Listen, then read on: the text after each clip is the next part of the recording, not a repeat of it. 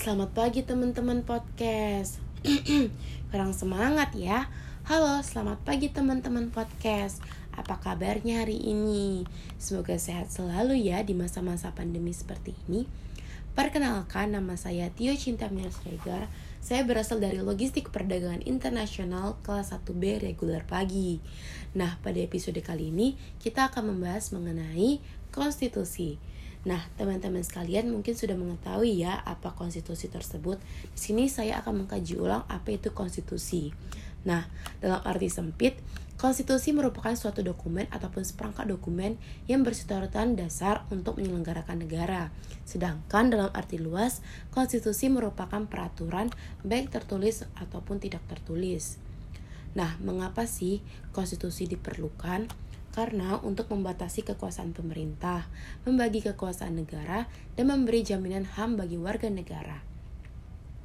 Konstitusi mempunyai materi muatan tentang organisasi negara, HAM, prosedur mengubah UUD yang terkadang berisi larangan untuk mengubah sifat tertentu dari UUD, cita-cita rakyat dan asas-asas ideologi negara. Berbicara konstitusi adalah terkait keteraturan sosial baik pun individual maupun kolektif Ciri masyarakat yang harmonis itu bagaimana? Yang pertama yaitu orang-orangnya baik, taat, dan terdidik itu terindikasi ideal. Kemudian yang kedua yaitu orang-orang yang taat yaitu terindikasi relatif. Kemudian yang ketiga yaitu orang jahat, tidak taat dan tidak tidak mau tahu yaitu terindikasi disharmoni. Nah, kemudian saya akan menjelaskan mengenai tugas yang dilampirkan dalam PDF. Yang pertama yaitu mengenai UU Ketenaga Kerjaan. Di sini saya akan menjelaskan Undang-Undang 13 nomor 23 yaitu mengenai ketenaga kerjaan dalam pasal 1. Yang pertama yaitu Ketenaga kerjaan adalah segala hal yang berhubungan dengan tenaga kerja pada waktu sebelum, selama, dan sesudah masa kerja. Kemudian yang kedua yaitu Tenaga kerja adalah setiap orang yang mampu melakukan pekerjaan guna menghasilkan barang dan ataupun jasa baik untuk memenuhi kebutuhan sendiri maupun untuk masyarakat. Kemudian yang ketiga yaitu pekerja atau buruh adalah setiap orang yang bekerja dengan menerima upah ataupun imbalan dalam bentuk lain. Kemudian yang keempat yaitu pemberi kerja adalah perseorangan, pengusaha, badan hukum ataupun badan-badan lainnya yang mempekerjakan tenaga kerja dengan membayar upah ataupun imbalan dalam bentuk lain. Yang kelima, pengusaha adalah poin pertama yaitu adalah orang perseorangan, persekutuan ataupun badan hukum yang menjalankan suatu perusahaan milik sendiri. Yang B, orang perusahaan, persekutuan, ataupun badan hukum yang berdiri sendiri menjalankan perusahaan bukan miliknya. Yang C, orang perseorangan, persekutuan, ataupun badan hukum yang berada di Indonesia mewakili perusahaan sebagaimana dimaksudkan dalam huruf A dan B yang berkedudukan di luar wilayah Indonesia.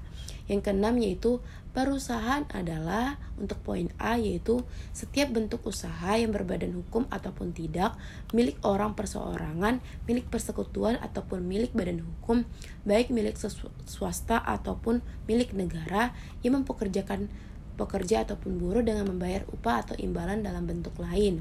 Kemudian yang B yaitu usaha-usaha sosial dan usaha-usaha lain yang mempunyai pengurus dan mempekerjakan orang lain dengan membayar upah ataupun imbalan dalam bentuk lain.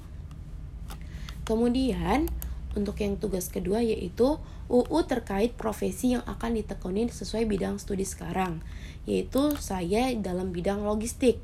Di mana yang pertama yaitu unifikasi regulasi logistik melalui pembentukan Undang-Undang Logistik merupakan amanat peraturan Presiden nomor 26 tahun 2012 tentang cetak biru pengembangan sistem logistik nasional.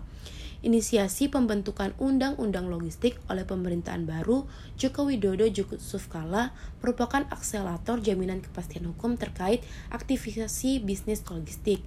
Kemudian yang kedua yaitu pakar hukum dan pelaku usaha menilai penyusunan undang-undang tentang logistik mutlak diperlukan untuk mendorong implementasi sistem logistik nasional.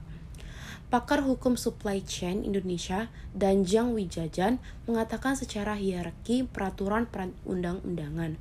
Upaya ini dilakukan dengan cara meningkatkan status dan kedudukan Perpres nomor 26 tahun 2012 tentang Siglonas menjadi Undang-Undang Logistik dengan status dan kedudukan hukum setingkat undang-undang ujarnya.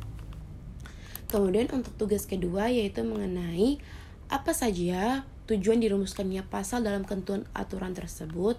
Nah, tujuannya itu bahwa pembangunan nasional dilaksanakan dalam rangka pembangunan manusia Indonesia seutuhnya dengan pembangunan masyarakat Indonesia seluruhnya untuk mewujudkan masyarakat yang sejahtera, adil, makmur, yang merata baik material maupun spiritual berdasarkan Pancasila dan Undang-Undang Dasar Negara Republik Indonesia tahun 1945. Kemudian yang kedua yaitu bahwa dalam pelaksanaan pembangunan nasional, tenaga kerja mempunyai peranan dan kedudukan yang sangat penting sebagai pelaku dan tujuan pembangunan.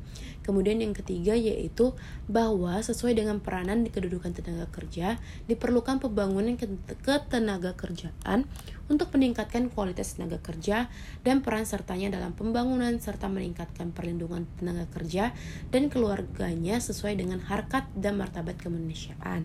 Kemudian yang terakhir yaitu bahwa beberapa undang di bidang ketenaga kerjaan dipandang sudah tidak sesuai lagi dengan kebutuhan ataupun tuntunan pembangunan ketenaga kerjaan. Oleh karena itu, diperlukan atau dicabutnya atau ditarik kembali. Kemudian untuk tugas kedua yaitu mengenai tujuan ataupun contoh kasus pelanggaran dari ketentuan masing-masing aturan. Yaitu mana? Yang di mana pertama menteri ataupun penjabat ditunjuk mengenai sanksi administrasi atas pelanggaran ketidaktentuan sebagaimana diatur dalam pasal 5, pasal 6, pasal 15, pasal 25, pasal 38, pasal 38 ayat 2, pasal 45 ayat 1, pasal 47 ayat 1, pasal 48, pasal 87, pasal 106, pasal 126 ayat 3, dan pasal 160 ayat 1 dan ayat 2. Undang-undang ini serta peraturan pelaksanaannya yaitu di mana sanksi administrasi sebagaimana dimaksud dalam ayat 1 itu berupa teguran, peringatan tertulis, pembatasan kegiatan usaha, pembekuan kegiatan usaha, pembatalan persetujuan, pembatalan pendaftaran, serta penghentian sementara sebagian ataupun seluruh alat produksi, dan terakhir yaitu pencabutan izin. Nah, teman-teman, sekian materi yang dapat saya sampaikan dalam episode konstitusi kali ini. Bila ada kata-kata yang kurang berkenan, mohon dimaafkan. Sekian dan terima kasih. Selamat pagi.